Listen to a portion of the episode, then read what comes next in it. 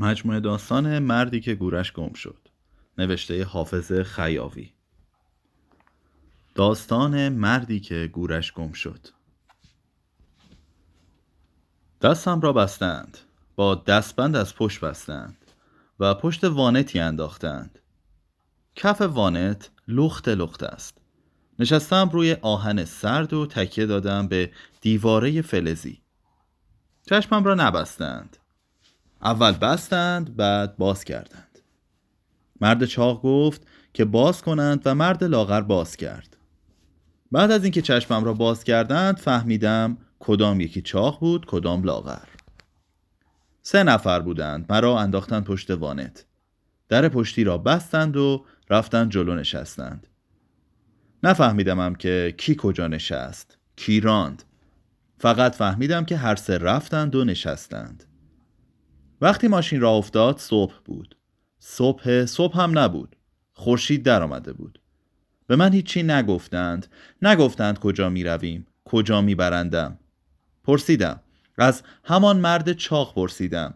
فکر کردم از او باید بپرسم.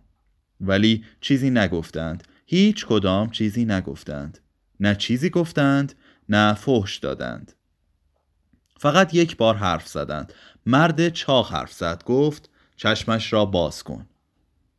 از صبح که راه افتادیم رفته ایم نه از شهری گذشته ایم نه جایی ایستاده ایم نمی‌دانم چند ساعت می شود که می رویم ولی خیلی وقت است که می رویم هشت صبح اگر راه افتاده باشیم چهار پنج عصر باید باشد. هشت نه ساعتی می شود نه غذایی دادند که بخورم و نه جایی نگه داشتند که بشاشم. اولش خواستم بخوابم. به پهلو افتادم کف ماشین. چشمایم را هم را بستم ولی نشد. نتوانستم. قلط زدم روی شکم هم خوابیدم. ولی تکانهای ماشین زیاد بود و کف آهنی پیشانیم را میسابید. به پشت هم نمی‌شد بخوابم. دستهایم را از پشت بسته بودند.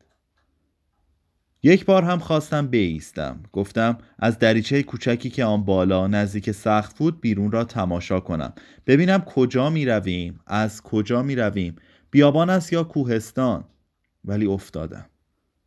ماشین دست انداز کرد و مرا انداخت.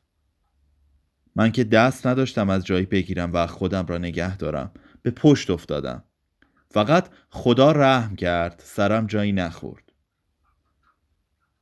از جاده خلوتی می رویم کم پیش می آید که ماشینی از کنار ما بگذرد. از صبح فقط چهار ماشین از کنار ما گذشته است. دو تایش از جلو آمدند از کنار ما گذشتند و رفتند. دو تای دیگرش هم از ما سبقت گرفتند اما ما از هیچ ماشینی سبقت نگرفتیم. نفهمیدم هم آن ماشین ها چه ماشینی بودند.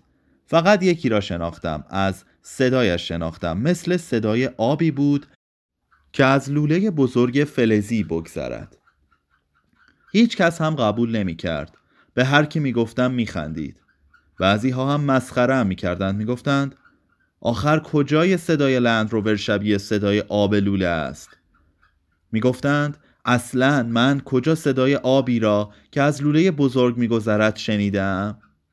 راستم می‌گفتند بیچاره ها من نشنیده بودم ولی حس می کردم که صدای لندروور یک همچون صدایی است وقتی که از خیابان می آمد و می پیچید توی کوچه ما همه دست از بازی می کشیدیم و دو طرف کوچه کنار دیوار می ایستادیم و چشم می دوختیم به ماشینی که با تلق طلوق از میان ما می گذشت و می رفت چند خانه بالاتر از خانه ما می ایستاد. در عقبش باز می شد دو دختر از پشت ماشین پایشان را میگذاشتند روی پله عقبی و پیاده می شدند و پشت سرشان هم پسری هم سن و سال ما پایین می آمد.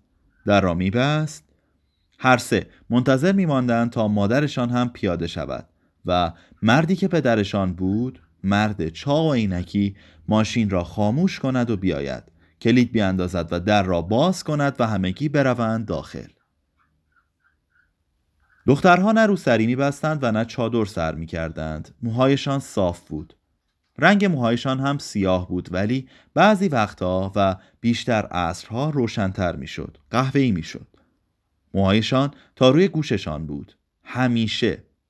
نه بلند می‌شد مثل موی دخترهای محله نه کوتاه. دامن کوتاه می پوشیدند دامنشان یا سیاه بود یا سفید.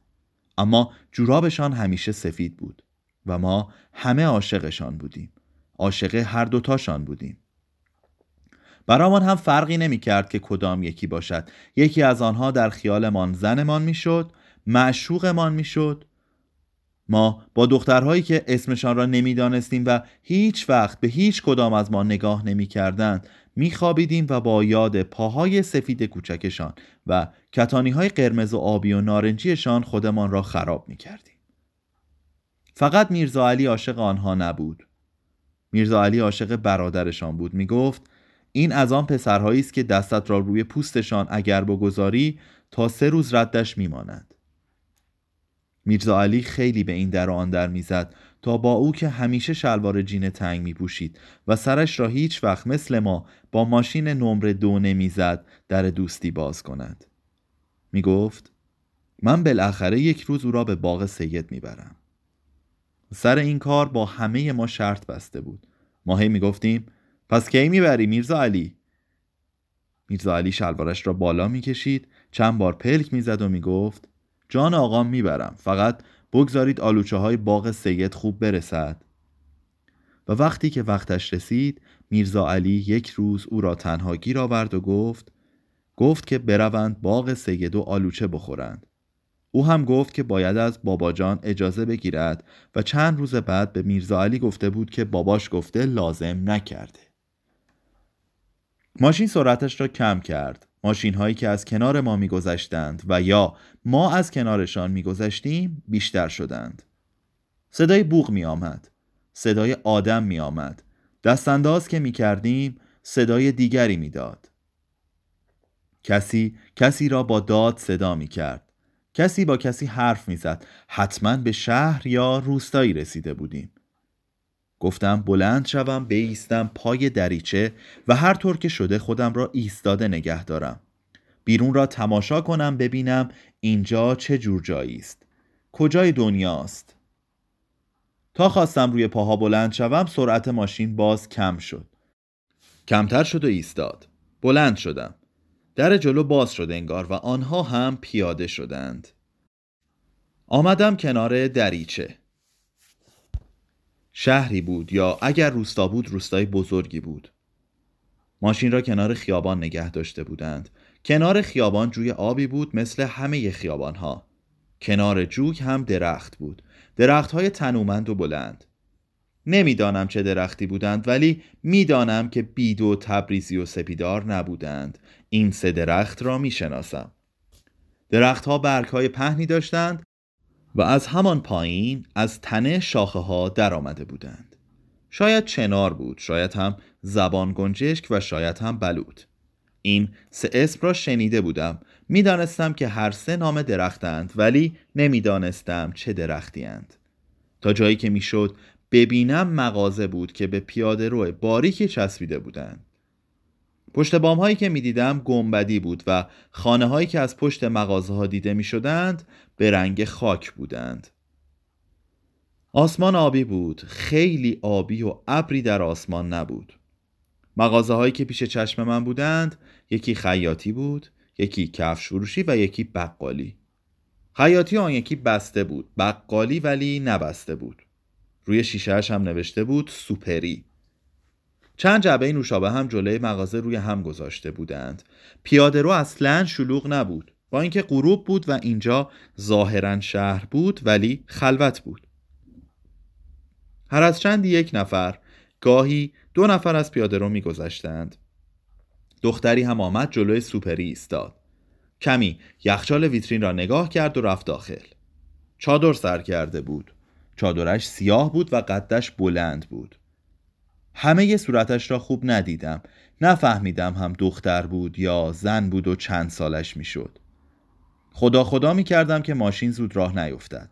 صبر کند تا دختر خریدش را بکند بیاید بیرون. تا خوب نگاهش کنم. خیلی وقت می‌شد که زنی ندیده بودم. آخرین زنی که دیدم مادرم بود.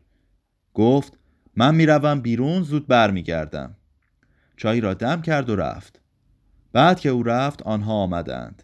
در را نزدند از دیوار هم نپریدند. در باز بود. در خانه ما روزها همیشه باز است. خیلی راحت آمدند. چهار نفر بودند دستم را و چشمم را بستند بردند بیرون. سوار کردند و رفتند. صفحه 67